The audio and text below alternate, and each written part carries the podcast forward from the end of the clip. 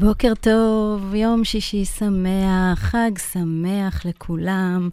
בוקר יום שישי של השנה החדשה כבר איתנו, וגם אני, טל, איתכם בתוכנית מדברים, מדברים ילדים ברדיו החברתי הראשון. הבוקר הראשון של השנה החדשה.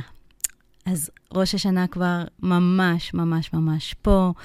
אמנם שונה קצת מהרגיל, ובכל זאת יש אווירה של התרגשות והתחדשות. וזה גם היום שפותח את עשרת ימי התשובה, הימים שבין ראש השנה ליום כיפור, ימים שמזמנים לנו הזדמנות לתיקון, לתשובה, לשינוי ולהתחלה חדשה. אלה ימים של חשבון נפש ובעיקר של התכווננות לשינוי, בטח ובטח בימים האלה, בשנה הזאת, בתקופה הנוכחית. והפעם, הפעם בתוכנית אני רוצה אה, לייחד את, ה, את התוכן לכם, ההורים, להתכווננות שלנו, ההורים, לשנה החדשה. לבחירות שלנו, לילדים שלנו, למחשבות הפנימיות העמוקות ביותר של מה היינו רוצים לשנות ולעשות קצת אחרת השנה. או במילים אחרות, מה המתנות שנרצה לתת לילדים שלנו השנה כדי שיוכלו לגדול בצורה מיטבית? בוקר טוב, עינת. נכון שאנחנו תמיד תמיד מבקשים לילדים שלנו שיהיו בריאים, שיהיו שמחים, שיהיו מאושרים, שיגשימו את עצמם, שיהיו מי שהם אמורים להיות בדרכם, אבל איך? איך באמת עושים את זה? איך גורמים לילדים שלנו, או איך מגדלים את הילדים שלנו למקום הזה?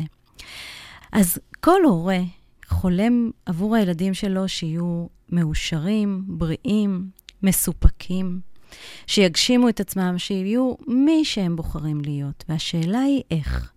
איך אנחנו, ההורים, יכולים לתת להם את הבסיס שהם כל כך זקוקים לו כדי להגשים את עצמם.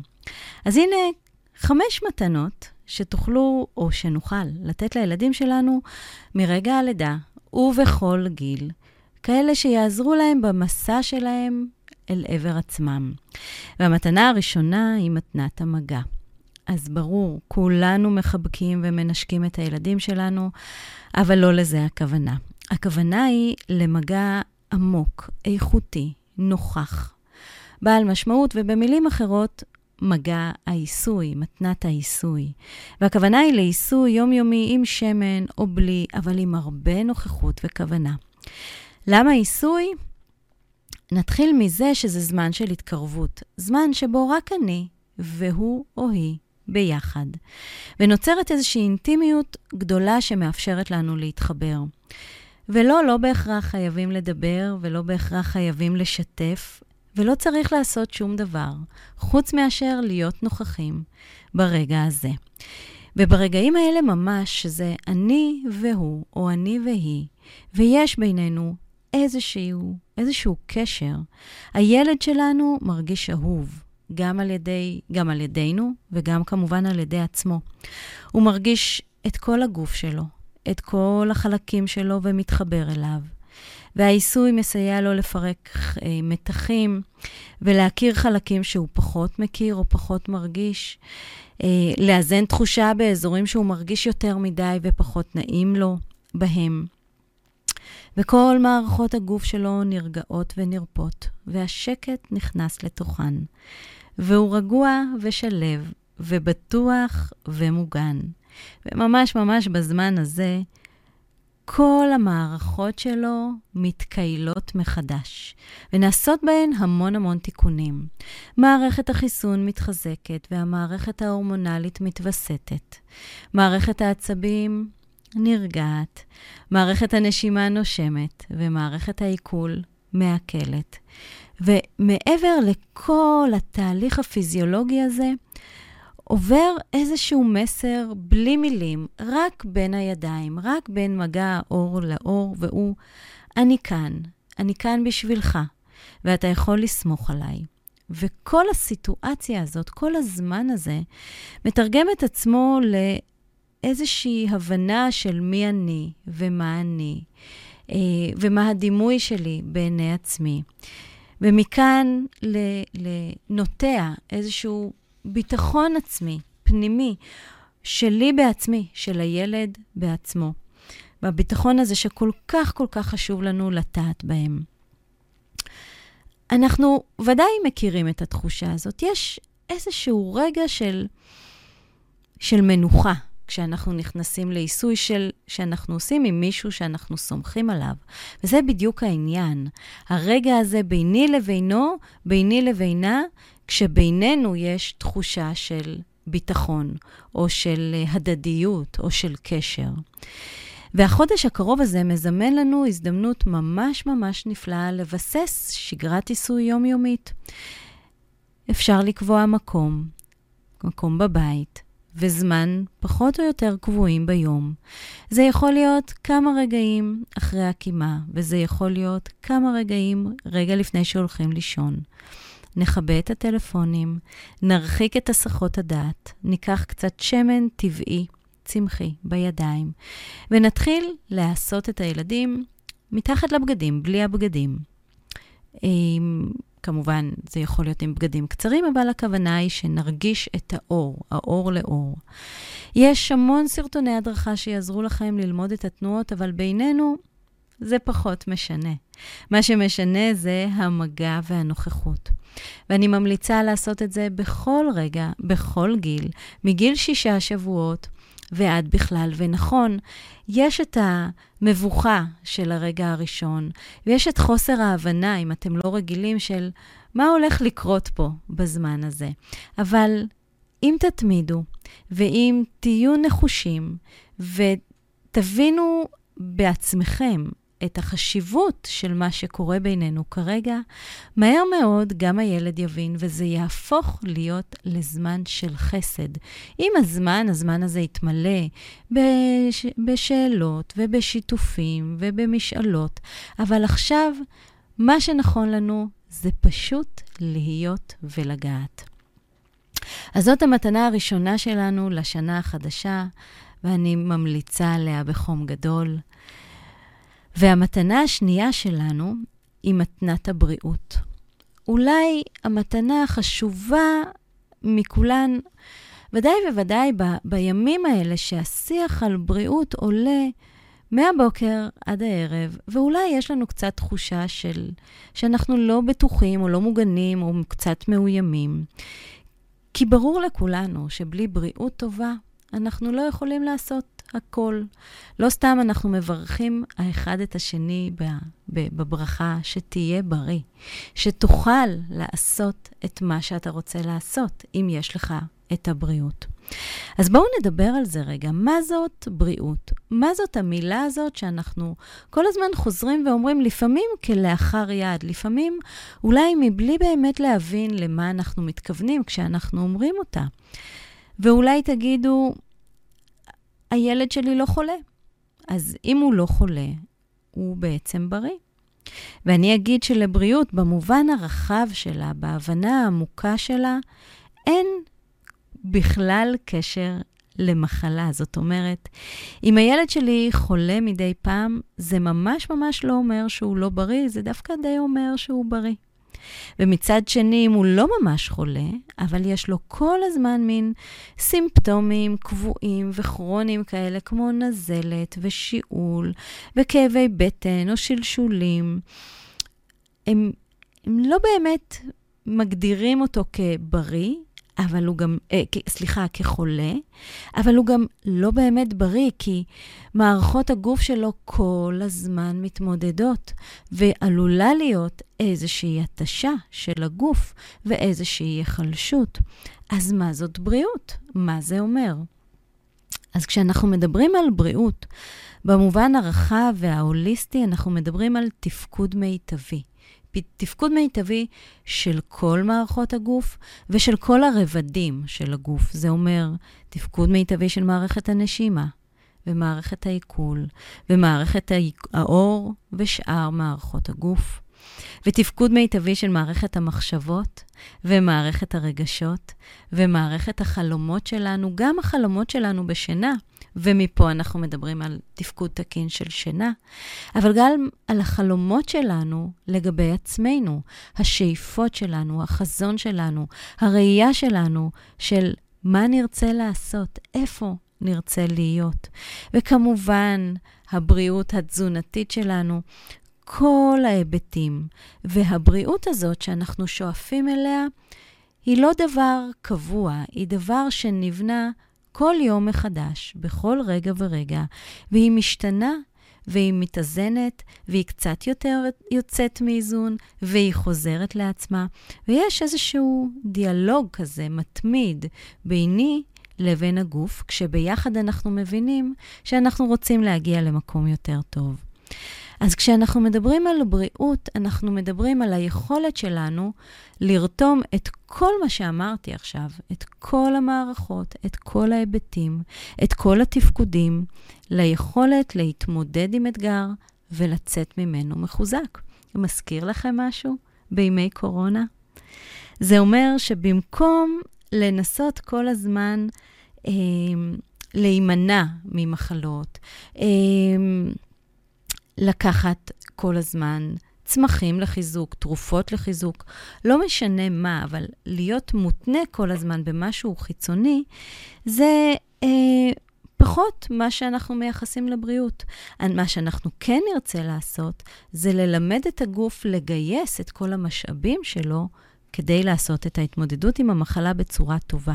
ואז כשהילד שלנו חולה, וחלק מהמתנות שנרצה לתת לו השנה זה גם קצת להיות חולה, תכף נבין למה, אנחנו נרצה לראות מחלה שלא מתחפשת, מחלה ששמה את עצמה על השולחן או בגוף. נרצה לראות חום ועייפות ותשישות וחוסר תיאבון, ובטח שיעול או נזלת. נרצ... ו... ונרצה לראות שאנחנו, אנחנו או הילד, קצת ככה פורשים, פורשים מהיום-יום, מבקשים מנוחה, לא מבזבזים אנרגיה, אלא דווקא אה, אה, משמרים אותה ומגייסים אותה לטובת המהלך. ואז, כעבור שלושה או ארבעה ימים, משהו כזה, נתחיל לראות את הגוף מתאושש, מתחזק, מתעצם, עד אשר נגיע למצב שהילד שלנו מחלים לגמרי. זאת אומרת, לא נראה שאריות אה, של מחלה שנשארות איתו לפעמים חודשים רבים ועד המחלה הבאה. לא נרצה לראות את הנזלת הכרונית, את השיעולים התכופים, את השלשולים שלא מפסיקים. אנחנו נרצה לראות איזושהי הפוגה מאוד מאוד ברורה, איזושהי הפסקה בין זמן החולי לזמן המנוחה, איזושהי הפסקה אה, ברורה. ועוד דבר שיקרה בזמן הזה, שבין ההפסקה לא, אולי למחלה הבאה, זה שנראה משהו חדש שקורה. אתם ודאי מכירים את זה שהילד חולה ומחלים ופתאום מתחיל ללכת, או חולה ומחלים ופתאום מדבר, או חולה ומחלים ופתאום משהו גדל בו, הוא, הוא גבה, הוא התבגר, הוא, הוא התפתח. וזה לא סתם, כי הזמן הזה של המחלה מאפשר לגוף שלי לעשות אגירה מחודשת של משאבים, חידוש של המאגרים האנרגטיים, כוונון של המקומות שבהם צריך קצת יותר לתת אה, אה, חוזק או עידוד או, או כל דבר אחר כדי שנצא משם למקום חדש יותר חזקים. אז המטרה שלנו בבריאות היא גם להיות בריאים ביום-יום, אבל גם להיות מספיק בריאים כדי להיות חולים בצורה מיטבית. ובמחלה הגוף שלנו מפרק את העומסים, מתנקה, מתחזק ומוכן לזמן הבא. אז כדי, כדי שנוכל לגדל ילדים בריאים, כדי שנוכל לתת להם את ה... הזמן אה, אה, הזה, או את כל מה שהם צריכים כדי שהמחלה, הבריאות שלהם תהיה מספיק טובה ותשמש אותם גם בזמני החולי, אנחנו צריכים לבנות להם תשתיות יציבות.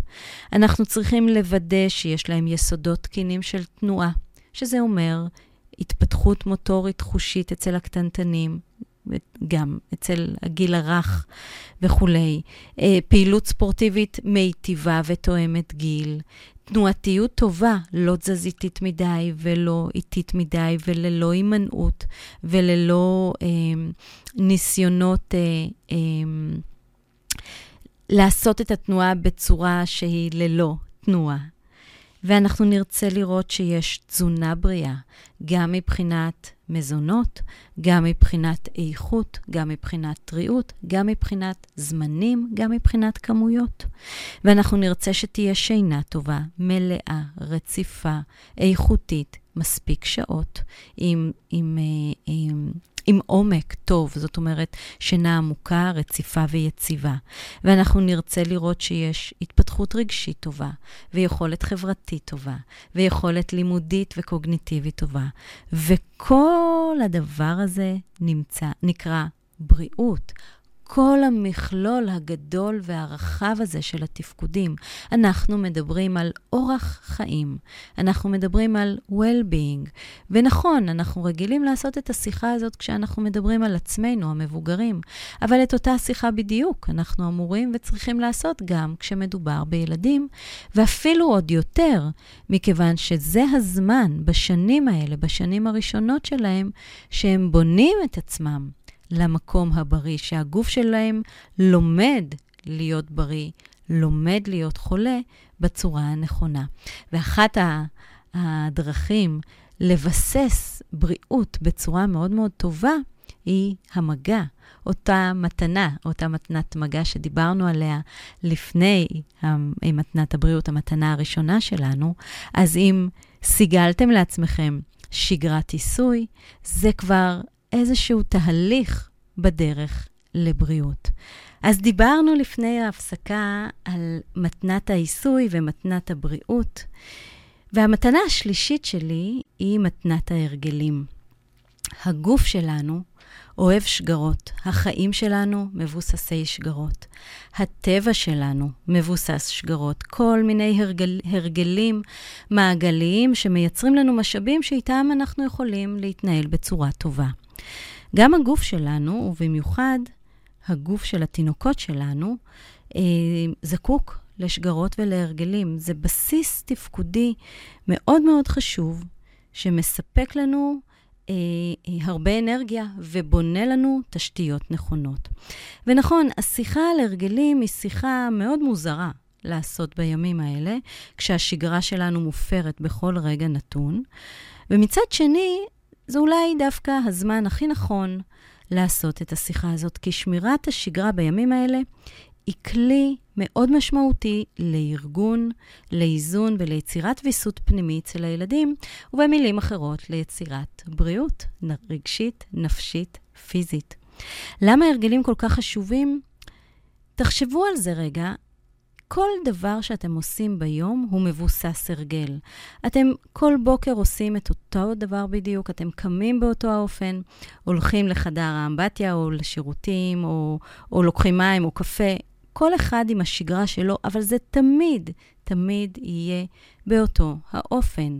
ו- ו- והיום שלכם מתנהל פחות או יותר אותו דבר, עם אותם זמנים של הפסקות, ואותם זמנים של אה, של אותם זמני עבודה, אה, ואותם אה, רגעים שבהם אתם מתקשרים לילדים, הכל בסופו של דבר נראה מאוד חזרתי, כשבין לבין יש המון המון שינויים, אבל המסגרת היא אותה מסגרת, והיא זו שמגדירה לכם את היום שלכם, את המשאבים שלכם, היא זו שמציינת לכם מתי אתם מתחילים את היום, מתי אתם מסיימים את היום. וזאת הסיבה שחשוב לנו לתת את אותה מתנה גם לילדים שלנו, כי הרגלים מלמדים את הילד על העולם. הם מלמדים אותו איך העולם פועל ואיך הם פועלים בתוך העולם. מתי הזמן שלהם לפעול, מתי הזמן שלהם לנוח, מתי הזמן שלהם לשחק. שגרה נותנת לילדים תחושה של יציבות, גם כשכל העולם מסביב מתערער. יש לו על מה לסמוך, יש לו על מי לסמוך, והעול של לנסות למצוא היגיון בתוך הכאוס הזה שמשתנה, יורד ממנו. הוא יכול להמשיך להיות ילד. זה בדיוק, בדיוק הזמן לעשות את זה, עכשיו, בימים האלה, בחודש הקרוב. שגרות מאפשרות לילד להבין לקראת מה הוא הולך, להכין אותו לקראת הרגע הבא. וברגע שיש לו סדר יום מאורגן ומסודר, הגוף שלו כבר מתכונן באופן טבעי לדבר הבא, ויש איזושהי התארגנות שהופכת את המעברים ממצב למצב, מזמן לזמן, ליותר קלים. אמ, יש המון ילדים ואולי גם ביניכם, ילדים שלכם, שיש להם קושי להתמודד עם מעברים. כל שינוי בין שעות היום לשעות הערב, בין שעת משחק לשעת מנוחה, בין ערות לשינה, בין שינה לערות, בין זמני אכילה לזמני משחק. כל המעברים האלה מאוד מאוד קשים להם. ככל שאנחנו ניתן להם איזשהו סדר יום מאורגן, איזשהם שגרות או איים של שגרות בתוך היום, כך הגוף שלהם ייטיב לעשות את המעברים. כך הם יצטרכו להשקיע פחות משאבים לעשות את המעבר הזה או את ההסתגלות למצב החדש בצורה שהיא מלאכותית יותר. זה יהפוך להיות יותר טבעי, יותר זורם, יותר אה, אה, אה, אה, טבעי להם. המעבר יהפוך להיות אה, טבעי. אז איך אנחנו יכולים בתוך כל ה... איש, אי, תוך הכאוס הזה, ליצור שגרה? הנה כמה, כמה טיפים. אז הדבר הראשון הוא להקפיד על שעות שינה, שעות השכבה ושעות התעוררות. נכון, אנחנו נכנסים לסגר, ולכאורה היום שלנו הוא כבר לא כל כך יום רגיל, אבל עבור הילדים, ההשכבה בשעות הקבועות וההתעוררות בבוקר בשעות הקבועות היא מאוד משמעותית. היא זו שתעזור להם לעבור את היום בצורה טובה יותר, לא משנה מה יהיה שם. אז כמובן, אפשר קצת לאחר את שעת ההשכבה ולאחר את שעת ההשכמה, אבל תנסו להישאר פחות או יותר בזמנים שמתאימים לילד, ליכולות שלו, לגיל שלו, למסוגלות שלו. יישארו על איזושהי, אה, איזשהו טקס קבוע להשכבה וטקס קבוע אה, להתעוררות, אה, ואתם תראו שזה... ישאיר את הילד בתוך היום, ישמור לו את זמני הערנות ואת ה... אה, את היכולות שלו, ישמור לו את היכולות טובות יותר במשך היום. אה, אז זה דבר ראשון. דבר השני אה, זה להקפיד על ארוחות קבועות. נכון, חגים וסגר, וכן עובדים ולא עובדים, ולא משנה מה, אבל מאוד מאוד חשוב להקפיד על זמני אכילה קבועים. זה אומר ארוחת בוקר, ארוחת צהריים, ארוחת ערב, ובין אחת לשתי ארוחות ביניים בין הארוחות הגדולות. המטרה היא, שוב, לייצר את העוגנים האלה, לייצר את... אה, אה, אה, לבנות את המאגר האנרגטי, לאפשר לילדים להתפנות מהתחושות של הרעב, לאפשר להם להתפנות מהתחושות של העייפות, ולייצר להם זמן איכותי למשחק ולחקירה. כי כשאנחנו ישנים בזמנים קבועים, כשאנחנו אוכלים בזמנים קבועים, עבור הילדים מה שנותר להם בין לבין זה זמנים לחקירה, זה זמנים למשחק, זה זמנים להתפתחות. אז בואו נפנה אותם מעייפות, מרעב, מאי שקט או אי נוחות, וניתן להם את הזמן שהם זקוקים לו להתפתח. הדבר השלישי שמומלץ מאוד לעשות, זה לייצר אה, לפחות שני אה, אימוני ספורט ביום. אז זה לא חייב להיות אה, חצי שעה של אימון, זה יכול להיות זמן מסוים ביום, בבוקר של 20 אה, דקות פעילות גופנית, זה יכול להיות בחוץ, זה יכול להיות לצאת לטיול, זה יכול להיות קצת במגרש המשחקים, בכל, בכל דרך שמתאימה לכם ולחיים שלכם. ואת הזמן השני, לשזור בתוך פעולות הבית. למשל, להחליט שב-20 דקות הבאות אנחנו מתארגנים על ארגון הבית, ותולים כביסה, ומפנים את המדיח, ומקפלים את השמיכות, ושואבים את הרצפה ומטאטאים וכולי. והנה זמן מאוד מאוד ממוקד של עבודה גופנית. שלא לדבר על זה שהילדים שלנו מאוד מאוד אוהבים להיות חלק מהמטלות האלה, למרות שנראה לנו שפחות, ודאי בגילאים הקטנים. אה, אבל הנה שזרנו עוד זמן של פעילות, של מאמץ, של גיוס אנרגיה, של uh, עניין חדש בתוך היום. וכשיש לנו זמנים של שינה, וזמנים של מנוחה, וזמנים של אכילה, וזמנים של פעילות, משהו בתוך היום מתארגן בצורה טובה יותר, ומאפשר לילד שלנו לעשות את המעברים שהוא כל כך אה, זקוק להם, או שקוראים לו באופן טבעי, בצורה נינוחה.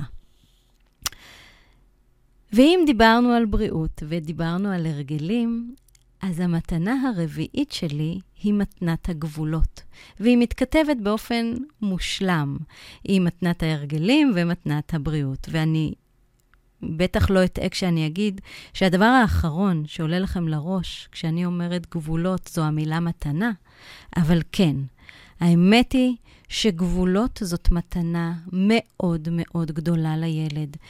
ילד מאוד מעריך גבולות, מאוד זקוק לגבולות, מאוד אוהב לגבולות, ותכף אני אסביר למה. אמ, בואו ננסה לדמיין את ה... או, או בואו ננסה, בוא, בוא ננסה לחשוב על מגרש משחקים מאוד מאוד מאוד גדול, הכי גדול שעולה על דעתכם. ובתוך המגרש יש אזור של מתקנים מאוד מעניינים, מאוד מאתגרים, אה, כאלה שיכולים לספק זמן מאוד אה, מיוחד לחקירה אה, ולפעילות. אבל מה שמטריד את הילד כשהוא נכנס למגרש הגדול הזה, זה איפה המגרש מסתיים? מה קורה שם, מעבר לאופק? עד מתי, עד לאן המגרש הזה ממשיך? ולכן, מה שהוא ינסה לבדוק, קודם כל, זה כמה הוא יכול להתרחק, כמה הוא יכול ללכת, עד לאן הוא יכול ללכת. ובדרך שהוא הולך ומתרחק ורץ ומנסה לבחון מתי המגרש הזה נעצר, מסתיים, הוא מאבד את אותו אזור שיכול לספק לו חוויה רב-חושית מערכתית מאוד מאוד מאוד נעימה ומאתגרת. הוא לא שם לב למה שהמגרש מציע, הוא רק עסוק בלבדוק איפה הגבולות מוצבים. וזה מה שקורה לילד אה, שאין לו גבולות ברורים. הוא עסוק בלבדוק את הגבול.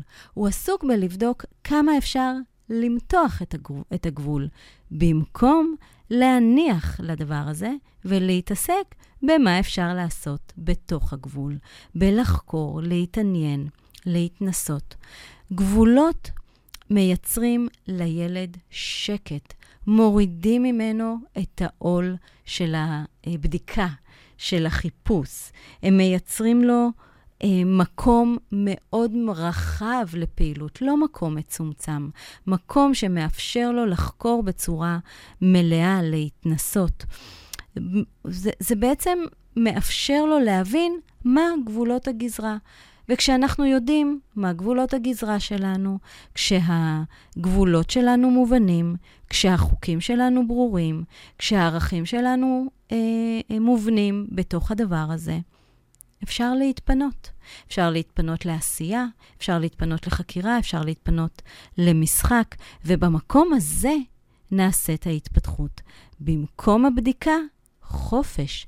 אז בעצם, מתנת הגבולות היא מתנת החופש. מה שקורה כשאנחנו נותנים לילד חופש ללא גבולות, הוא לא מצליח ליהנות מהחופש, זה גדול עליו, זה מאיים עליו, זה פתוח לו מדי. אז בתוך, הגב... בתוך החופש הגדול הזה, מאוד חשוב להציב גבולות, ובתוך הגבולות, לאפשר את החופש. וזה היחסי הגומלין בין הגבולות והחופש וההדדיות ביניהם. וכשאנחנו מדברים על גבולות, אנחנו לא מדברים על איסורים. אנחנו לא מדברים על לא ולא ולא ולא, אנחנו מדברים על חוקים ברורים של מה מותר ומה אסור, ואיפה החוק הוא לצורך הביטחון שלך ושלנו, ואיפה החוק הוא בגלל שיש לנו ערכים שקובעים אותו, אה, ובעצם אין לנו כל כך הרבה כאלה, אבל יש איזשהו מתווה. יש איזשהו אה, אה, סדר לדברים. יש אה, מרחב מוגדר עם חוקים ברורים שבתוכו אפשר לפעול. אז תזכרו שהגבולות הם לטובת החופש, והחופש הוא לטובת הגבולות. וכשדיברנו על המתנה הקודמת, מתנת ההרגלים, היא למעשה סוג של גבול. הרגלים הם סוגים של גבולות. יש לנו שעות קבועות לשינה, ושעות קבועות להאכלה, ושעות קבועות למשחק. אלה גבולות. ומבחינתי לפחות, אלה הגבולות החשובים שצריכים להיות, כי אם יש לי הרגלים טובים ומעברים טובים בין הגבולות, ויש לי סדר יום כזה שכולל בתוכו גם תנועה, גם תזונה מיטבית, גם שינה, גם משחק וחקירה, אז בעצם יש לי חופש לפעול, יש לי ויסות, יש לי ארגון, יש לי בריאות, יש לי את כל מה שאני צריכה כדי לנהל את עצמי בצורה, בצורה טובה. בתוך החוקים האלה, בתוך הגבולות האלה, אפשר לשזור גם את מתנת המגע. אז יש לנו זמן קבוע למגע, זמן קבוע להתחזקות. וכל הדיאלוג הזה בעצם הופך להיות שיחה אחת שלמה, שמשלימה את עצמה, או נותנת לנו כלים להבין איך עושים אותה. אז ממה מתחילים? מתחילים מלבסס את ההרגלים. ובתוך ההרגלים לבסס את שעות השינה, אכילה, מגע, כל מה שתרצו. ובתוך הזמנים של החופש, של המשחק, אנחנו מאפשרים את החופש. והמתנה האחרונה שלנו להיום היא המתנה הכי נפלאה שאפשר לתת לילד, היא מתנת השקט והשעמום. כן, כן, כן, מתנת השקט והשעמום. ילדים צריכים שקט. ילדים צריכים להשתעמם, גם אנחנו צריכים להשתעמם, כי זמן של שעמום או זמן של שקט זה לא באמת זמן שלא קורה בו שום דבר. זה לא זמן של ריק, זה לא ואקום. לא, בו, לא קורה בו כלום. קורים בו המון המון המון דברים. המוח מאבד מידע, והוא מתמלא ברעיונות, ויש, היצירתיות עולה. המון המון המון דברים חדשים בוקעים מתוכנו, ו... אה, ומייצרים לנו משהו חדש. אני קוראת לזמן הזה זמן שבלול. זה זמן שאני מכירה אצל עצמי מאוד. יש לי את התקופות האלה שבהן אני מרגישה את הצורך להתכנס פנימה, להשתבלל ממש ממש ממש, כי אני יודעת שמשם מגיעה הנביאה. ותמיד אחרי זמן כזה שיכול לקחת כמה שעות, כמה ימים, הכל בסדר, אין מה לדאוג. מתוך הזמן הזה, כשהוא מסתיים, תמיד, תמיד, תמיד נובע משהו חדש. תמיד נוצרת איזושהי עשייה, תובנה, חוויה, יצירה, משהו חדש. נפתח. משהו חדש עולה, ואצל ילדים שהם כל כך הם, הם, מוסכים אל העולם, לומדים את העולם דרך העולם, דרך החושים, הם כל הזמן עסוקים בקבלת מידע. זה זמן שהוא מאוד מאוד חשוב להם לעשות את התהליך של הפילטור, של האוורור, של הבחירה של איזה גירויים אני רוצה, ואיזה גירויים אני לא רוצה, ומה אני צריך ומה אני לא צריך. והזמן הזה הוא הרבה פעמים זמן שנורא מלחיץ אותנו, ההורים. אנחנו תופסים את, הר... את הילד בזמן שבו הוא לכאורה עם עצמו, ויש לנו צורך לשאול אותו, האם הכל בסדר? האם משעמם לך? אולי נעשה משהו? רוצה לעשות איתי משהו? בוא נעשה ביחד, בוא נלך, וכולי וכולי. ואני אומרת, לא. לא צריך. לא לקטנים ולא לגדולים. לא צריך לדבר. לא צריך לבדוק, לא צריך להילחץ. צריך לתת לזמן הזה את הזמן הזה. כי בזמן הזה קורים הדברים הנפלאים ביותר. אז בקיצור, זמן השעמום הוא הזמן הכי פעיל שיכול להיות. נכון, מינונים, גבולות, סדר יום, הרגלים, הכל ביחד. אבל בתוך כל הדבר הזה, ממש ממש ממש חשוב שיהיה לנו זמן לכלום, זמן לפגוש את עצמנו. אז כמה דקות לפני סיום, בואו נסכם את המתנות האלה שאנחנו יכולים לתת לילדים שלנו בשנה החדשה. דיברנו על מתנת המגע, ודיברנו על מתנת הבריאות, ודיברנו על מתנת ההרגלים והשגרה, ועל אה, מתנת הגבולות, ועל מתנת השקט והשעמום. ואם עקבתם אחריי, ראיתם שכולם בעצם, כל המתנות מתחברות זו לזו, ובסופו של דבר מייצרות איזושהי קרקע מאוד יציבה וטובה לילד להשקיע את כל המשאבים שלו, את כל האנרגיה שלו, בלגדול, בלהתפתח, בלהכיר את עצמו. אנחנו מפנים אותו מהצורך להתמודד עם צרכים הישרדותיים, צרכים חיוניים, אנחנו מפנים אותו מהמקום הזה. ומתוך ההיכרות שלו את עצמו, מתוך השקט שנות, שנוצר בתוכו, להכיר את עצמו, הוא בונה את עצמו. הוא בונה את היכולות שלו, את החוזקות שלו, את המסוגלות שלו, את הביטחון שלו, את הדימוי שלו. אנחנו צריכים במקום, או אולי בנוסף, ללהיות אקטיביים, אה, לעזור לו לבנות את הביטחון שלו, בסך הכל לספק לו את מה שהוא צריך כדי שהדבר הזה יקרה. ומה הוא צריך? בסופו של דבר, תנועה נכונה, התפתחות תקינה, תמיכה טובה, סדר יום, גבולות, שקט, הרבה מגע. זה כל מה שהוא צריך. והנה, סיימנו עוד תוכנית, ואני רוצה לאחל לכם שנה מבורכת בטוב, יום שישי שמח, אה, הכנות מרגשות לקראת הערב, אפילו שהוא יהיה קצת שונה. ואני מזמינה את, אתכם לעקוב אחרינו, להצטרף אלינו לקהילה שלנו, הורים לומדים, ולקבל המון הדרכות, טיפים ומידע, וכלים ליום-יום, לאיך לגדל את הילדים שלנו בצורה טובה ובריאה יותר. לעקוב אחרי דף הפייסבוק שלנו, ממאי, רפואה הוליסטית לילדים, אחרי האינסט... האינסטגרם שלי, טל קבסה. לשלוח שאלות, לא להישאר לבד עם דילמות, בדיוק בשביל זה אנחנו כאן איתכם. אז הנה הרגע שלי הגיע לסיום. שנה טובה, חג שמח, ימים נפלאים, וניפגש ממש עוד שבוע כבר בשנה החדשה. להתראות.